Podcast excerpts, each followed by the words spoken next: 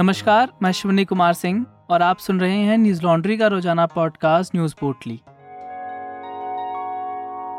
आज है 26 अगस्त और दिन शुक्रवार। उत्तर प्रदेश के मुख्यमंत्री योगी आदित्यनाथ को शुक्रवार को सुप्रीम कोर्ट से बड़ी राहत मिली। कोर्ट ने भड़काऊ भाषण को लेकर उन पर केस चलाने की अनुमति देने से इनकार कर दिया।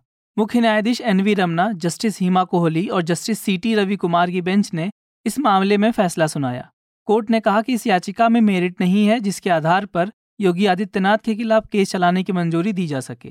अमर उजाला की खबर के मुताबिक, योगी आदित्यनाथ पर आरोप है कि साल 2007 में बतौर सांसद उनके भड़काऊ भाषण के बाद हुए दंगों में कई लोगों की जान चली गई थी।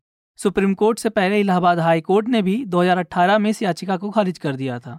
याचिका में कहा गया कि साल 2008 में दर्ज एफआईआर की सीआईडी ने कई साल जाँच की, जिसके बाद सीआईडी ने 2015 में राज्य सरकार से मुकदमा चलाने की अनुमति मांगी, लेकिन मई 2017 में राज्य सरकार द्वारा अनुमति देने से इनकार कर दिया गया। जब राज्य सरकार ने मुकदमा चलाने की अनुमति देने से इनकार किया, तब योगी आदित्यनाथ राज्य के मुख्यमंत्री बन चुके थे। हाईकोर्ट ने इससे पहले सीबीआई जाँच की मांग को भी खारिज कर दिया था। एनडीटीवी की खबर के मुताबिक, सुनवाई के दौरान योगी की तरफ़ से पेश हुए वरिष्ठ वकील मुकुल रोहतकी ने कहा, निचली अदालत ने क्लोजर रिपोर्ट को स्वीकार कर लिया है, जिसको इलाहाबाद हाईकोर्ट ने भी बरकरार रखा है।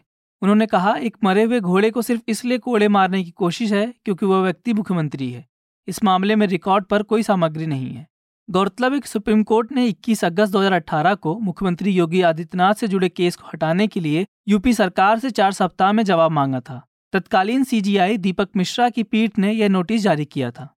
इससे पहले मुकुल रोहतगी ने कोर्ट में दलील पेश करते हुए कहा, इस याचिका को भारी जुर्माने के साथ खारिज कर देना चाहिए। शुक्रवार को कांग्रेस के वरिष्ठ नेता गुलाम नबी आज़ाद ने कांग्रेस से इस्तीफा दे दिया। उन्होंने पार्टी की प्राथमिक सदस्यता, जम्मू कश्मीर के प्रचार समिति अध्यक्ष पद समेत सभी पदों से इस्तीफा दे दिया। आज़ाद ने इस्तीफा देते हुए कांग्रेस अध्यक्ष सोनिया गांधी को पत्र लिखा। उन्होंने लिखा कि, बड़े अफसोस और बेहद भावुक दिल के साथ मैंने भारतीय राष्ट्रीय कांग्रेस से अपना आधा सदी पुराना नाता तोड़ने का फैसला किया है। उन्होंने कहा कि मनमोहन सिंह के नेतृत्व में यूपी की सरकार रिमोट कंट्रोल से चलती थी, वही रिमोट अब पार्टी में भी आ गया है। सोनिया गांधी को लिखे पाँच पन्नों के पत्र में आज़ाद ने राहुल गांधी पर निशाना साधा। उन्होंने राहुल पर बचकाना व्यवहार करने का आरोप लगाया। साथ ही कांग्रेस की गिरती छवि और खराब हालात के लिए राहुल को जिम्मेदार ठहराया। उन्होंने लिखा कि जनवरी 2013 में राहुल गांधी को कांग्रेस उपाध्यक्ष बनाया गया। उसके बाद पार्टी में मौजूद सलाह मशवरे के सिस्टम को उन्होंने खत्म कर दिया। सभी वरिष्ठ और अनुभवी नेताओं को साइडलाइन कर दिया गया और बिना अनुभव वाले चाटुकारों की मंडली पार्टी को चलाने लगी। पत्र में उन्होंने सोनिया गांधी के नेतृत्व पर भी सवाल उठाए। बता दें कि गुलाम नबी आज़ाद लंबे समय से कांग्रेस से नाराज़ चल रहे थे। अपनी नाराज़गी को उन्होंने कई मौके पर ज़ाहिर भी किया था। साल 2020 में पार्टी की अंतरिम अध्यक्ष सोनिया गांधी को उन्होंने पत्र लिखकर पार्टी में संगठन स्तर के बदलाव की मांग की थी। हाल ही में आज़ाद ने जम्मू कश्मीर कांग्रेस कैंपेन कमेटी के अध्यक्ष पद से भी इस्तीफा दे दिया था। आज़ाद के अलावा जी ट्वेंटी गुट के अन्य सदस्यों ने भी पार्टी पर नजरअंदाज करने का आरोप लगाया था। इससे पहले कांग्रेस के सीनियर नेता कपिल सिब्बल ने भी पार्टी से इस्तीफा दे दिया था। आज़ाद ने भाजपा में शामिल होने की खबरों का खंडन करते हुए ऐलान किया कि वो जम्मू कश्मीर लौटेंगे और अपनी नई पार्टी बनाएँगे। एक तरफ़ कांग्रेस के वरिष्ठ नेता पार्टी पर निशाना साध रहे हैं तो वहीं नई जिम्मेदारियों से इनकार भी कर रहे हैं।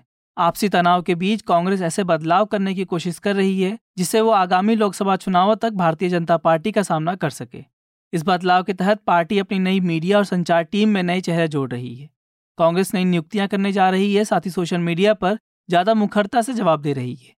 कांग्रेस के इन बदलावों पर पढ़िए हमारी रिपोर्ट, जिसका शीर्षक है, कांग्रेस की नई मीडिया टीम टीम नई, तेवर नई। यह रिपोर्ट आप हमारी website Hindi dot Newslaundry dot com पर पढ़ सकते हैं। ये सभी रिपोर्ट्स हम सिर्फ़ अपने सब्सक्राइबर के सहयोग से कर पाते हैं। न्यूज़ लॉन्ड्री सौ प्रतिशत विज्ञापन मुक्त मीडिया प्लेटफॉर्म है, जिसका मतलब हम किसी भी सरकार या कॉरपोरेट से विज्ञापन नहीं लेते। इसलिए हम जनहित की खबरों को प्रमुखता से कर पाते हैं। न्यूज़ लॉन्ड्री को सपोर्ट करें ताकि हम आप तक जनहित की खबरें ला सकें। हमें सपोर्ट करने के लिए सब्सक्राइब करें और गर्व से कहें, मेरे खर्च पे आज़ाद हैं खबरें। राजनीतिक पार्टियों द्वारा चुनावों में मुफ़्त सुविधाओं के वादों पर सुप्रीम कोर्ट में शुक्रवार को सुनवाई हुई। कोर्ट ने कहा, इस मामले की सुनवाई चार सप्ताह बाद तीन जजों की विशेष बेंच करेगी। CJI N V Ramana, justice Hima Kohli और justice C T Ravi Kumar की बेंच ने इस मामले में सुनवाई की। कोर्ट ने कहा, इस बात से इनकार नहीं किया जा सकता कि एक चुनावी लोकतंत्र में असली शक्तियाँ मतदाताओं के पास होती है। मतदाता ही पार्टियों और उम्मीदवारों को न्याय करते हैं। फ्री बीज का चुनावी मुद्दा बहुत ही जटिल मुद्दा है। सीजीआई ने कहा इसमें दो तरह के मुद्दे हैं। पहला, चुनाव से पहले किया गया वादा और दूसरा, चुनाव जीतने के बाद सरकार द्वारा दी जाने वाली योजनाएँ। साथ ही कोर्ट ने कुछ सवाल भी तय किए। कोर्ट ने कहा इस मामले में कमेटी बनाई जा सकती है, लेकिन क्या कमेटी सही परिभाषा तय कर पाएगी? कोर्ट का कहना था कि सबसे पहले 2013 में आए फैसले की समीक्षा ज़रूरी है, जो एस. सुब्रमण्यम बालाजी, बनाम तमिलनाडु सरकार के बीच था। कोर्ट ने सुझाव दिया कि सरकार को सर्वदलीय बैठक बुलाकर इस मसले का हल निकालना चाहिए। पिछली सुनवाई के दौरान कोर्ट ने पूछा था कि हम किस हद तक इस मामले में जा सकते हैं। इसके लिए चुनाव आयोग है, राजनीतिक पार्टियाँ हैं, फाइनेंशियल डिसिप्लिन होना चाहिए, साथ ही दूसरे देशों को भी देखना चाहिए। कोर्ट ने कहा कि भारत में हमने राज्य और केंद्र की कल्याणकारी योजनाओं को देखा है। बाढ़, सूखा और कोविड के समय कल्याणकारी योजनाएँ चलाई जाती हैं।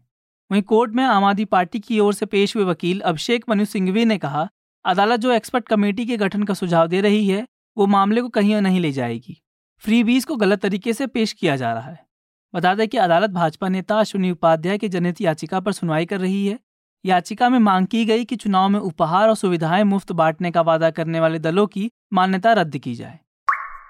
गोवा पुलिस ने भाजपा नेता और अभिनेत्री सोनाली फोगाट की मौत को लेकर बड़ा खुलासा किया है। पुलिस का कहना है कि सोनाली फोगाट को आरोपियों ने नशीला पदार्थ पिलाया था। जिसके बाद सोनाली फोगाट अपने आप को संभाल नहीं पाई। सोनाली के पीए सुधीर सांगवान और दोस्त सुखवीर वासी ने पूछताछ में सोनाली को जबरन ड्रग्स दिए जाने की बात कबूल की है। पुलिस ने कहा कि आरोपियों ने जब पूछताछ की तो पहले उन्होंने कुछ नहीं बताया, लेकिन जब पुलिस ने आरोपियों को सीसीटीवी वीडियो दिखाकर पूछताछ की तो आरोपियों ने सच्चाई कबूल की। उन्होंने माना कि सोनाली को जबरन ड्रग्स दी गई थी। पुलिस ने दोनों आरोपियों की गिरफ़्तार कर लिया है। जल्द ही दोनों को कोर्ट में पेश किया जाएगा। पड़जी के आईजी ओमवीर सिंह ने प्रेस कॉन्फ्रेंस को संबोधित करते हुए कहा फोगाट के शरीर पर जो चोटें लगी थी, वो गहरी नहीं है। आरोपियों ने बताया कि जब वो सोनाली को उठाकर बाथरूम ले जा रहे थे, तब वो चोटें आईं। बता दें कि 23 अगस्त को सोनाली फोगाट गोवा में मृत पाई गई थी। इसकी सूचना सुबह करीब आठ बजे उनके परिवार को मिली। परिवार ने सोनाली के पीए सुधीर सांगवान और सुखविंदर पर बलात्कार और हत्या का आरोप लगाया। परिवार का कहना था कि दोनों आरोपी लंबे समय से सोनाली को ब्लैकमेल कर रहे थे और संपत्ति के लालच में दोनों ने मिलकर उनकी हत्या कर दी। गोवा मेडिकल कॉलेज में फॉरेंसिक विशेषज्ञों ने सोनाली फोगाट के शव का पोस्टमार्टम किया था, जिसके बाद अंजुना पुलिस ने अप्राकृतिक मौत का केस दर्ज किया था। सोनाली फोगाट के शरीर पर चोट के कई निशान मिले थे। इस बीच शुक्रवार को सोनाली फोगाट का अंतिम संस्कार किया गया। दोपहर करीब 12 बजे हिसार में उनका अंतिम संस्कार हुआ। अंतिम संस्कार से पहले हरियाणा सरकार ने कहा, यदि परिवार लिखित में मांग करता है तो सीबीआई जाँच करवाई जा सकती है। अमेरिका के टेक्सास शहर में भारतीय महिलाओं पर नस्ल भेदी हमले की घटना सामने आई है। हमलावर मैक्सिकन अमेरिकी मूल की एक महिला है, जिसने नस्लीय टिप्पणी करते हुए हाथापाई की। भारतीय मूल की महिला ने इस पूरे वाक्य का वीडियो बनाया, जो सोशल मीडिया पर वायरल है। फ़िलहाल आरोपी महिला को गिरफ़्तार कर लिया गया है। यह घटना टेक्सास के डैलस शहर की एक पार्किंग में हुई। कुछ भारतीय महिलाएँ रेस्टोरेंट के सामने भारतीय लहजे में बातचीत कर रही थी। तभी आरोपी महिला ने अचानक गाली गलो शुरू कर दी अमेरिकी महिला ने भारतीय महिलाओं में से एक को थप्पड़ भी मारा और धक्का दिया। इस घटना का वीडियो वायरल हो रहा है। वीडियो में आरोपी महिला कह रही थी कि मुझे तुम भारतीयों से नफरत है, इस देश में तुम लोग भरे पड़े हो। तुम्हें बेहतर ज़िंदगी चाहिए थी, तुम तुम यहाँ आ गए। लेकिन तुम जैसे लोगों की वजह से देश बर्बाद हो रहा है, तुम वापस भारत चले जाओ, इस देश को तुम्हारी ज़रूरत नहीं है। वीडियो वायरल होने के बाद पुलिस ने आरोपी महिला को गिरफ़्तार कर लिया। आरोपी महिला का नाम एस्मराल्डा अपटन है। पुलिस ने आरोपी महिला के खिलाफ शारीरिक नुकसान पहुँचाने के लिए हमला करने और आतंकी धमकी देने का मामला दर्ज किया है। डेमोक्रेटिक पार्टी के नेता रीमा रसूल ने घटना की निंदा करते हुए ट्वीट किया, यह घटना बहुत भयावह है। इस महिला के खिलाफ नस्लभेदी अपराध का मुकदमा चलाया जाना चाहिए। आज की पोटली में बस इतना ही। कल लौटेंगे खबरों की नई पोटली के साथ। नमस्कार।